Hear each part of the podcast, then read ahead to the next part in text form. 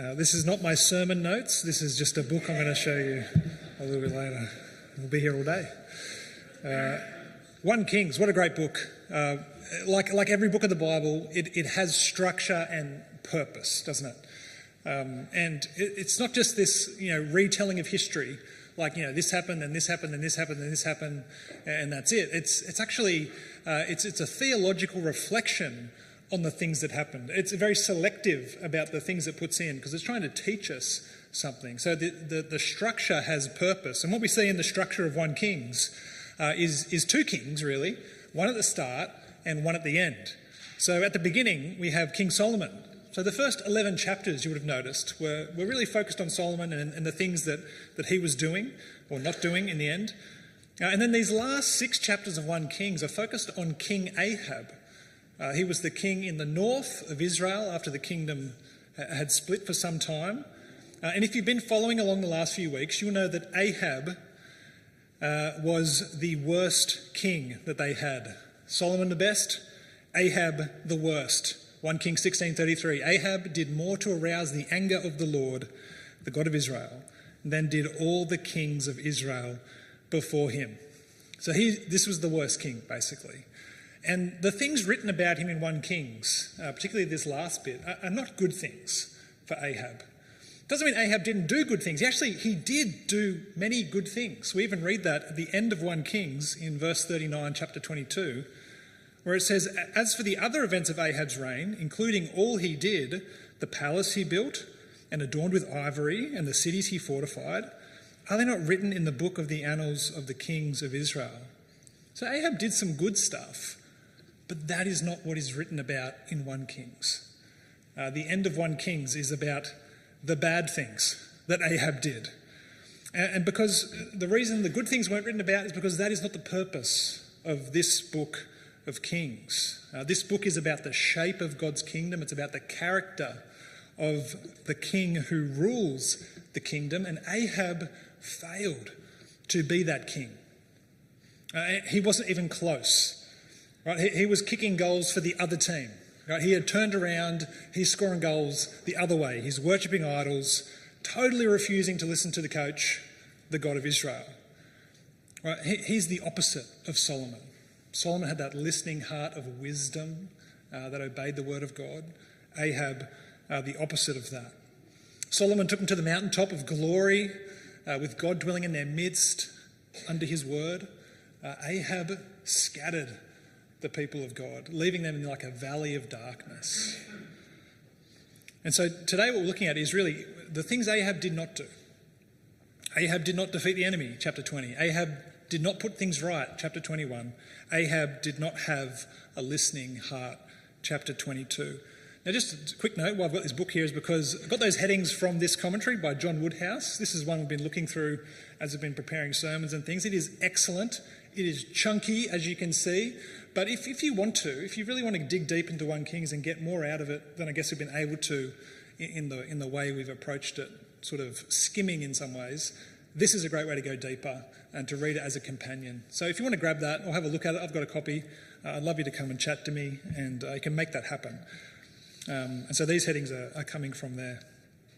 Now, for each one of these, we're going to look at uh, what Ahab did, his failure, just, just a quick summary. Uh, then we're going to see the word of God comes to Ahab through a prophet, speaks to Ahab, and then we'll see his response to that. That's basically it. So, summary, word of God, response. Um, and, and, I think just, just to think about the way that 1 Kings finishes with this look at Ahab, uh, what's it doing? Uh, it's reminding us of the king that Israel needs. All right, it's looking at the negative of, of Ahab to, to, to, to point us back to Solomon to remind us of the positive that he was. But, but even then, we kind of go, well, Solomon wasn't, you know, he wasn't great either. He was, he was good, but he failed too. And so it even points us back further to the promise of God to David, for a son of David, to rule his kingdom forever. And so that is, that is why the book ends this way, I think. Uh, and like all books of the Bible, it's going to point us to the glory of the Lord Jesus Christ. And that's where we'll, we'll finish up today. Uh, but firstly, let us look at Ahab. Uh, chapter 20 Ahab did not defeat the enemy. So, chapter 20, it starts out with uh, the king of Aram, uh, this nation, attacking Israel and Ahab. And uh, a prophet says to Ahab, The Lord is going to give Aram into your hands. So you're going to win this battle. And so he goes off and he does. He wins the battle, complete victory. But it wasn't total.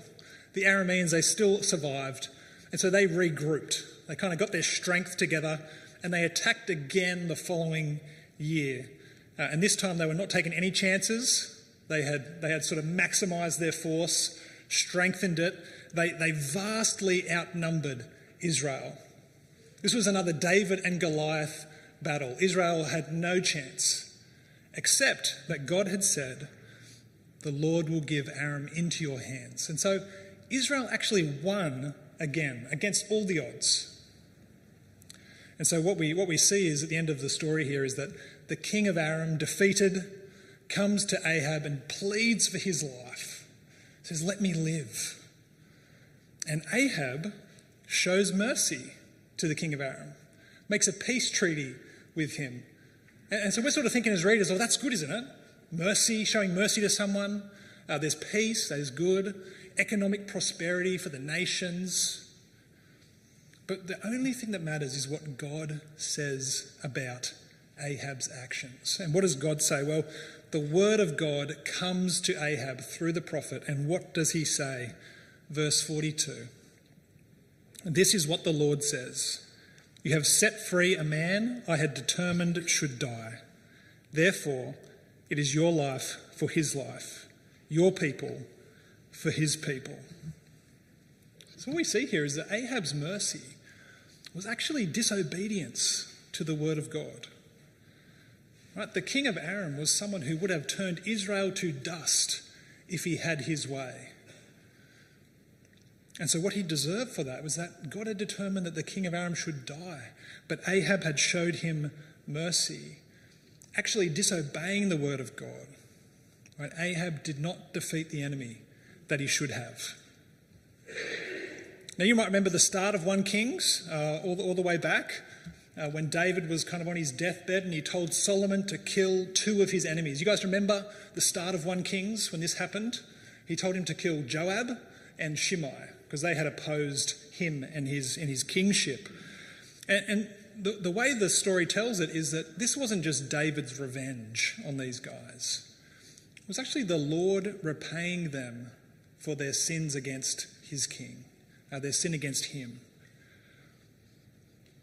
And, and, you know what, today, you know, we, we, are, we are told not to avenge ourselves, are we? We are meant to uh, love our enemies and pray for our enemies uh, and entrust judgment to God who judges justly. So it's not the way we operate today. Uh, but at this time, when God's people were Israel, uh, God carried out his judgments through his king.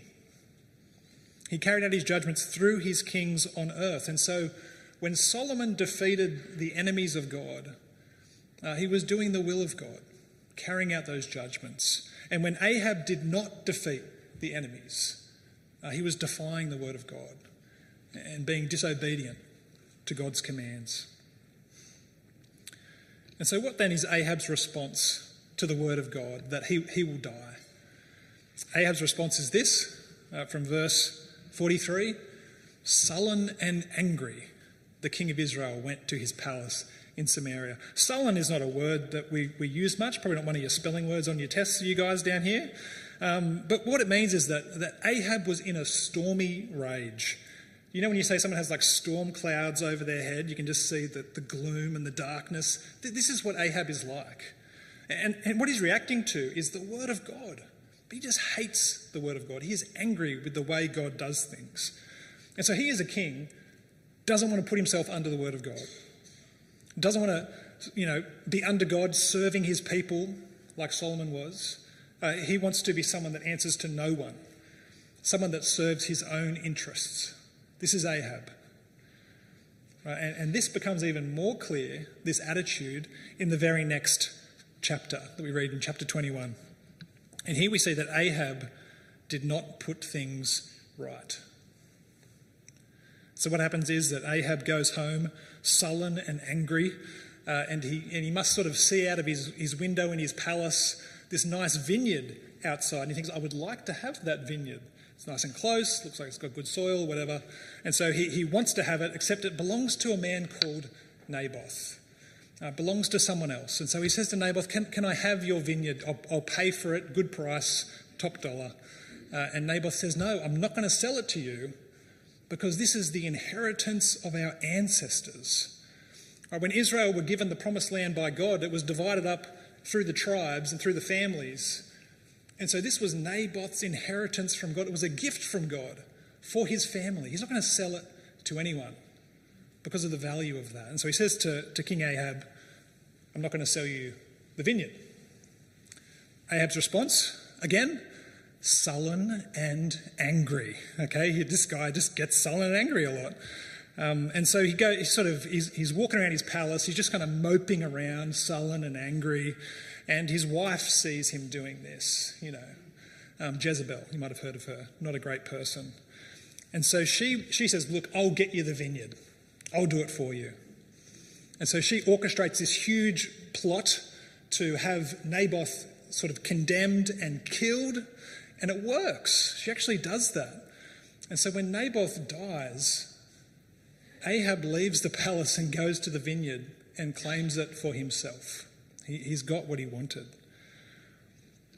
But the word of God comes to Ahab while he's in the vineyard. The prophet Elijah is sent by God to speak to him. And what does, what does God have to say to Ahab? Have a look at this, verse 19 and 21. Elijah comes to Ahab. This is what the Lord says Have you not murdered a man and seized his property? Then say to him, This is what the Lord says In the place where dogs licked up Naboth's blood, dogs will lick up your blood. Yes, yours. I'm going to bring disaster on you. I will wipe out your descendants and cut off from Ahab every last male in Israel, slave or free.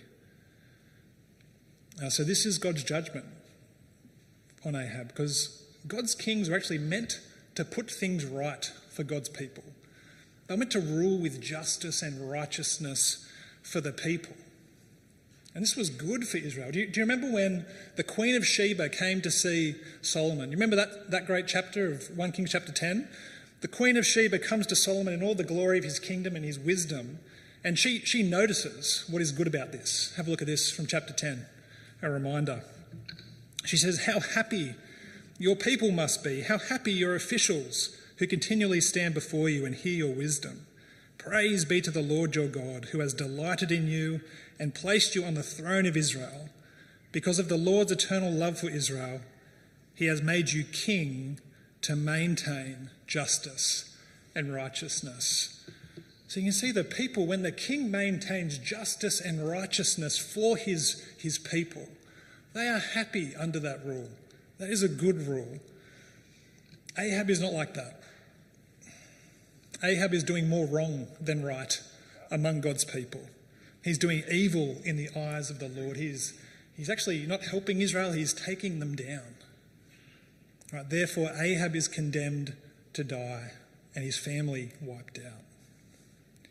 What is his response to this? What are you thinking? sullen and angry, maybe, possibly. No, this is, this is actually quite a surprise. Here's the response, verse 27.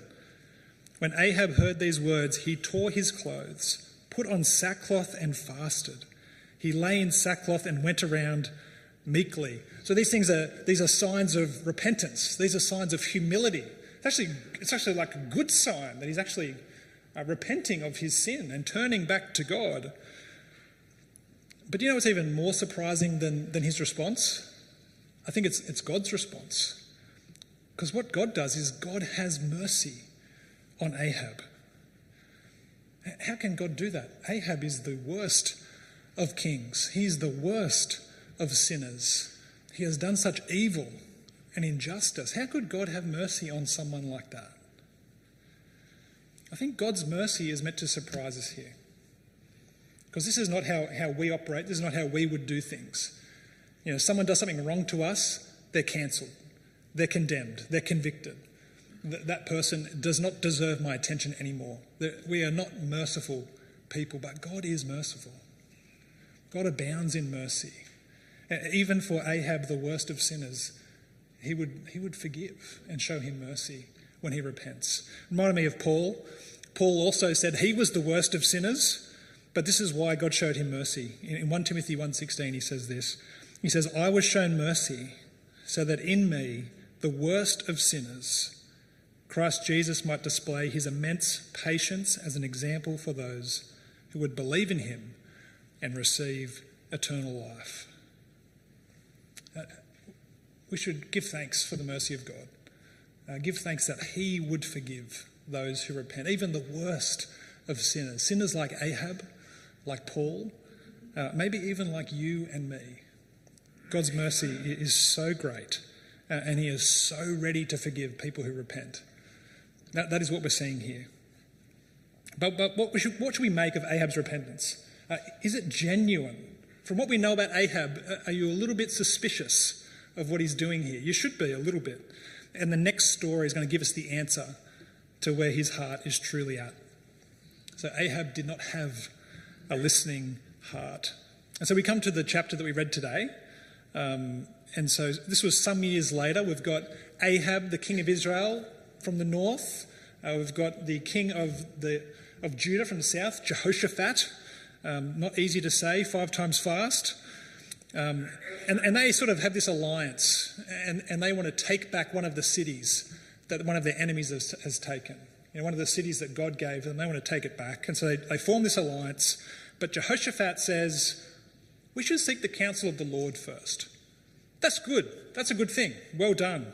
Let's just call him Jay. How about that? Is that easier? Jehoshaphat. Well done. And so Ahab sort of gathers these 400 prophets that he's got, and, and they all say the same thing. They say, Go and do it. The Lord is going to give this city uh, to your hands. And one of them, did you see Zedekiah, one of the prophets, doing like the street theatre? He got the horns out and he's parading around with the horns saying, You're going to gore them, you know, like, like, like a bull or something. And, and so it's this big, big kind of production from these prophets. This is what's going to happen. You're going to win. But Jehoshaphat, uh, wise king that he seems to be, not convinced. He wants another, he wants a second opinion. And so Micaiah, uh, a prophet, is brought in. Uh, the one who never says anything good about Ahab. Uh, that's so funny, isn't it? Uh, Ahab does not like him because he doesn't say good stuff about Ahab. And so Micaiah is brought in, and, and on the way, they kind of say to him, Look, you know, they're having a good party, having a bit of a party here. All the prophets are saying the same thing. You know, Zedekiah's got his horns out. So don't, you know, don't, don't ruin the party by saying something bad. Just agree with everyone and it's all going to be good. And so Micaiah says, I'll just say what the Lord tells me. Uh, that's what a prophet does. The prophet speaks the words the Lord gives them. And so he says, That's all I'm going to do. And so he comes in, and, um, and the first answer that he gives is actually surprising because he says, Yes, go, you're going to win. But he probably said it with that kind of tone Yeah, yeah, go, you're, going to win. And so uh, King Ahab knows, No, that's, that's good. He always says bad things about me. So he makes him tell him the truth. He said, No, no, tell me the truth. And so Ahab, um, Micaiah speaks the truth to Ahab. Verse 17 The word of God comes through the prophet, and he says, I saw all Israel scattered on the hills like sheep without a shepherd. And he says that actually these 400 prophets, they're actually enticing you to go to battle so that the word of the Lord will be fulfilled and you will die there. And so he gives him the word of God. And, and what is Ahab's response? Well, the last response was seemed kind of good, but this response shows us what's really going on for Ahab. Uh, Ahab actually defies the word of the Lord. Uh, we can see he is still sullen, he's still angry with God, he doesn't want to obey him. And so what he does is have, he has Micaiah locked up, locks up the word of God. Just put that away, I don't want to hear it. And then he goes into battle anyway, even though he's told not to. He goes into battle, but he disguises himself.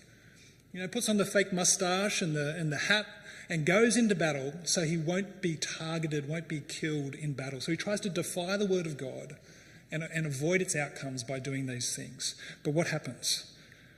Uh, he, he can't avoid the word of God. He goes into battle and he's killed there. Ahab dies in battle, fulfilling the word of the Lord.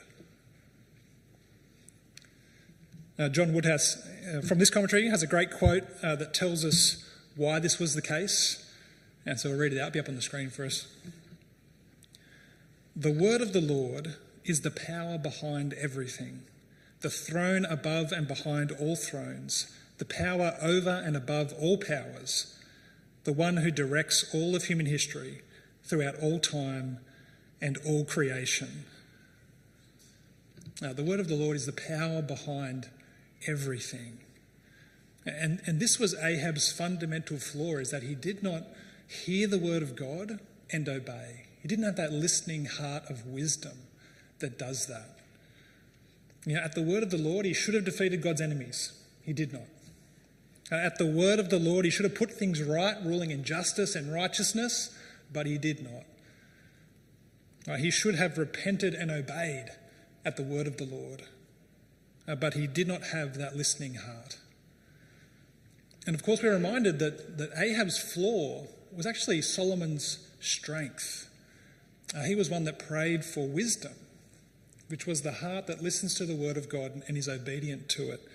And, and under Solomon, we saw, we saw the, the joy of that, the benefits of that. Uh, we saw Solomon building God's temple uh, God, uh, Solomon gathering God's people, God dwelling in their midst and ruling by his word. and Solomon did all that according to the word of the Lord. But now, at this point, with Ahab who rejects the word of the Lord, we've come to the low point. Uh, we've come to Israel scattered uh, like sheep without a shepherd, all because Ahab would not obey the word of the Lord. And so, this, of course, it's, it's pointing us back to Solomon, isn't it? It's pointing us back to him and to what a king should be like. But then we know Solomon failed. And so, it's pointing us back even further to the promise of God to David.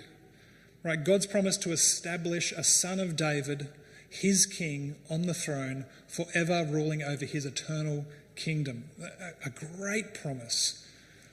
Right? This is the hope of Israel. This is why books like 1 Kings, 2 Kings were written, to, to remind us of this hope. And so at the end of 1 Kings, we actually, our, our attention is drawn again to this hope. So we don't finish with Ahab, we actually finish with another look at Jerusalem. Right, we, we, we travel back south. We, we've been sort of focused on the northern kingdom for the last like seven or eight chapters. But toward the end, we, we turn back south to Judah and, and what do we see there? We see the king of, of, of, uh, of Judah sitting on his throne, a son of David in Jerusalem. So it's kind of like, you know, in the midst of this sort of crumbling and corrupt kingdom, uh, we are focused on the hope of Israel. Right? This, this son of David that is coming, that king sitting on the throne of Judah. And the writer just does not want us to forget that. If you jump even to the end of 2 Kings, you'll see the same thing. It is the king remaining, the promise remaining, the hope remaining. Right? Because from Jerusalem, from David's line, will come this great king, greater than Solomon. Uh, he will defeat God's enemies once and for all. He will put things right. He's going to rule in justice and righteousness. Uh, he will be the one who has the perfect listening heart, obedient to the word of God. Um, now, I've been reading the Gospels uh, quite a lot. I started about three years ago just thinking I'm just going to read a chapter of a Gospel every day um, just to get more familiar with them because I felt I wasn't that familiar with the Gospels. So I've been doing that, not every day, but I try for every day. And, and what you notice is as you become more familiar with the Gospels, you, you pick up all the echoes of the Old Testament uh, being fulfilled and, and coming true in the Lord Jesus Christ. Right? Because the claim of the gospel is actually huge. We might be familiar with it, but it's massive. It's that Jesus is the promised king. He is the hope of Israel. He is the hope of the world. It's a massive claim. And, but as you read through the Gospels, you can see that's what they're trying to tell us that Jesus is the promised one. So here's a few examples. from, from John's Gospel, John 12 49, we see Jesus was the king who had the listening heart obedient to the word of God. So John tells us, well, Jesus uh, speaks here, he says, uh, For I did not speak on my own, but the Father who sent me commanded me to say all that I have spoken. Everything Jesus said, everything Jesus did, uh, was from God. He heard, he did, he saw, he did. Uh, he was the one who was obedient to his Father. And in, in his life, we see Jesus acting as a king should. He, he put things right. Right? Matthew uh, 9 36. Listen to this echo. Uh, when he saw the crowds, he had compassion on them because they were harassed and helpless, like sheep without a shepherd. Right? That is how the kings of Israel left God's people, like sheep without a shepherd. And here comes Jesus, and he, he is regathering the lost sheep of Israel. He is teaching them, he is healing them, he is caring for them. He is ultimately the one who is putting things right, restoring what is lost and broken for God's people. And we see Jesus was this king who did not serve himself like Ahab did, but he came to serve others. Right, he tells us that in Mark 10:45. For even the Son of Man did not come to be served, but to serve, and to give his life as a ransom for many. Right, so he served his people by giving his life upon the cross. He did that to set us free from sin and death, to defeat all our enemies, but particularly the enemy behind all enemies, to defeat Satan and sin and death. All those enemies that oppose God's people in the world. And Jesus rose again victorious. He is king forever. He is ruling in righteousness and justice. And he will until the day that he defeats all his enemies uh, when he comes again. On that day, he will bring eternal rest to God's people in the new creation. And I think the best thing about this king, if you want to think about what is the best thing about Jesus as king, uh, it is that we get to share in this victory with him. Right? Sinners though we are, ourselves enemies of God. Uh, if you don't think you're an enemy of God, uh, read the Bible. Uh, our sin, our rebellion, uh, tells us that we are enemies of God in our sin. We do not deserve his forgiveness and his mercy. But, but such is the abundant mercy of God that anyone who repents and believes will be forgiven, uh, given a place in the kingdom of God forever under the Lord Jesus. And it's because of that that we can say with confidence, uh, like the Apostle Paul says to the Colossians, uh, that God has rescued us from the dominion of darkness and brought us into the kingdom of the Son he loves.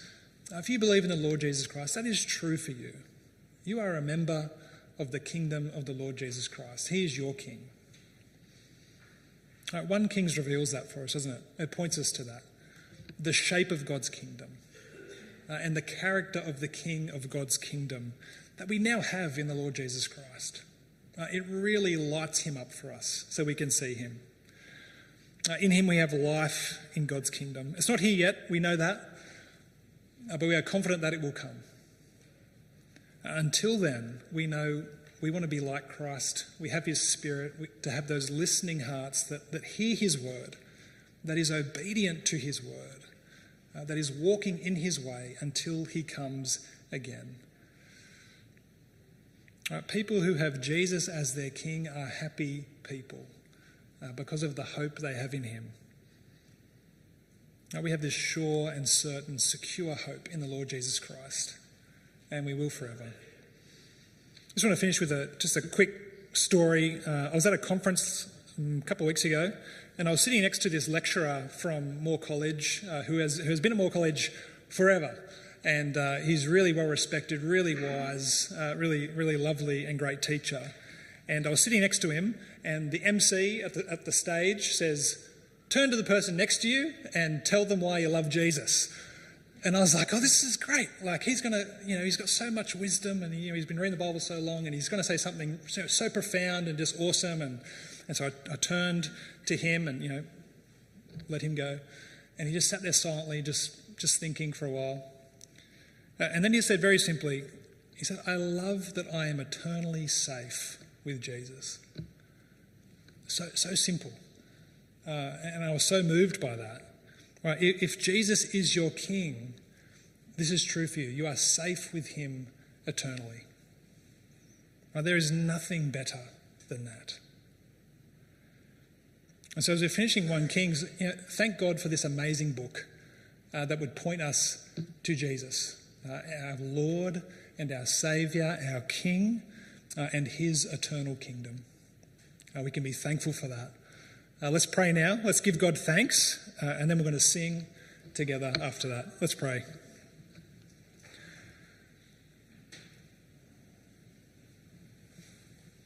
Heavenly Father, we are so thankful uh, to have Jesus as our King.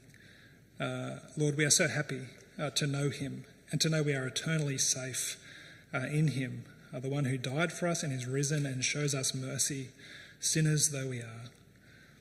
Uh, Father, we thank you for your forgiveness and we pray that in light of that, that we would hear your word, that we would hear it with wisdom and listening hearts, obedient to your word uh, forever growing in our knowledge and love of you.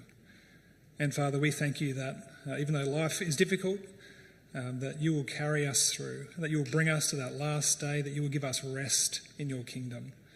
Our Lord, encourage our hearts this morning with this truth. Uh, keep us looking to Jesus. Lord, may we forever glory in our wonderful King. And we pray this in his name. Amen.